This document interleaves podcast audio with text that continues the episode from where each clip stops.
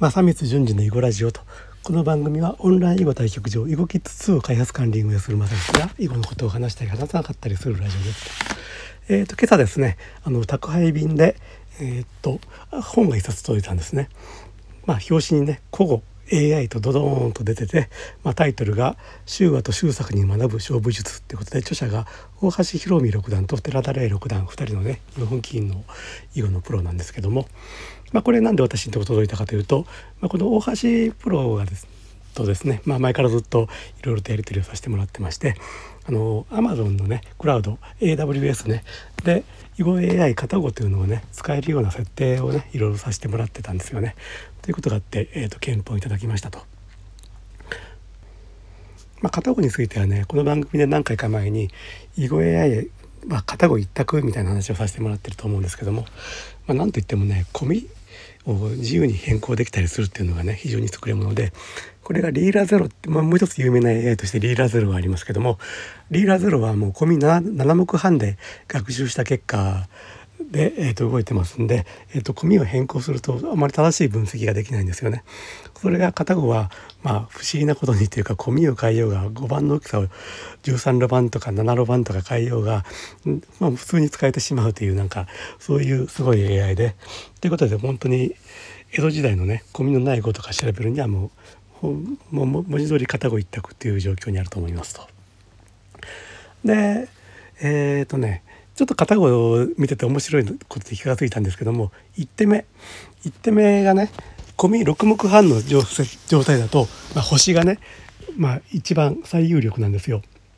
まあ、あの他の項目とか目外しとか多目科目と比べてま微妙な差ではあるんですけども星が最有力候補なんですよね。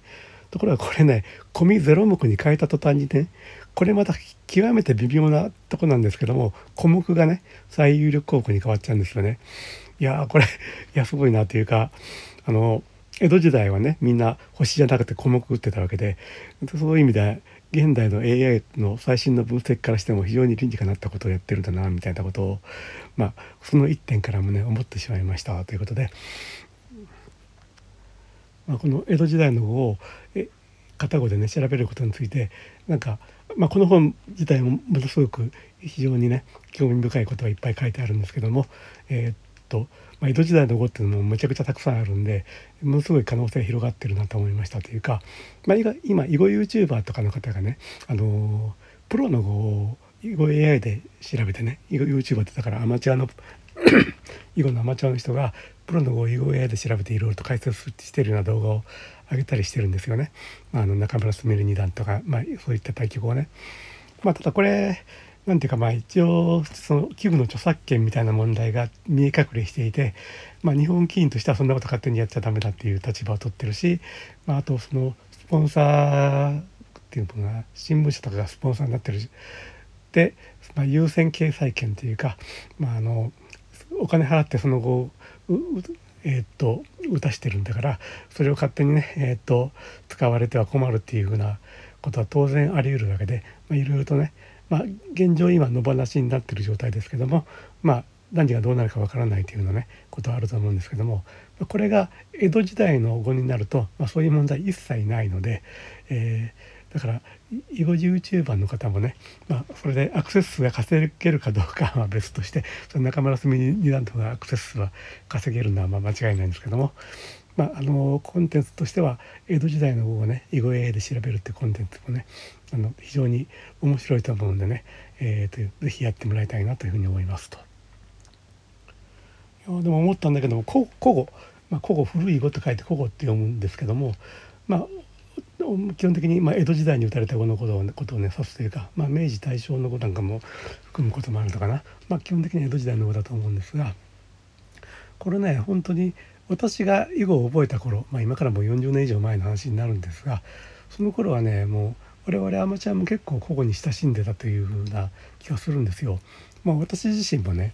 当時あの大平修造九段の書いた「名曲鑑賞室」っていう本があってこれは後にっていうか10年ぐらい前に日本金アーカイブというシリーズで復刻されたされましたけどもね当時日本金の「ゴースーパーブックス」というシリーズの中に入ってた「名曲鑑賞室」っていうまさに古語をね10曲ぐらいかななんか取り上げて詳しく解説してた本があってそれをまあ、中学高校の頃の私がね、まあ、結構えー、っと楽しんでたというか、えー、かかなり読み込んでたような記憶はあります。それに比べると、まあ、最近めっきりそういう古語っていうものをね楽しむ風潮というか文化というのがねあの薄らいできてるのかなというようなことを思ってたので、えー、とまさにこういう、えー、っと囲碁 AI 込みなしの語を調べることのできる囲碁 AI の登場でね、まあ、ちょっとそのまた交互にね、えー、っと光が当たっていくと面白いかなと思ってますと。えー、とこのいただいた本ねパッとめくると、えー、著者2人ね大橋博文六段と寺山礼六段の2人の直筆サインで「温故知新」と、まあ、温故の部分と知新という部分も多分2人で手書きして書かれたのかと思いますけども「温故知新」って書かれてるんですけども、まあ、まさにこの「温故知新」これからねあの江戸時代の碁をね私もね改めてもう一回いろいろと楽しんでみたいなとそういうふうに思いましたというお話でした。はい。ということで、今日の話はこれで終わりますと。最後まで聞いていただいてありがとうございました。えーと、ではまた次回、失礼します。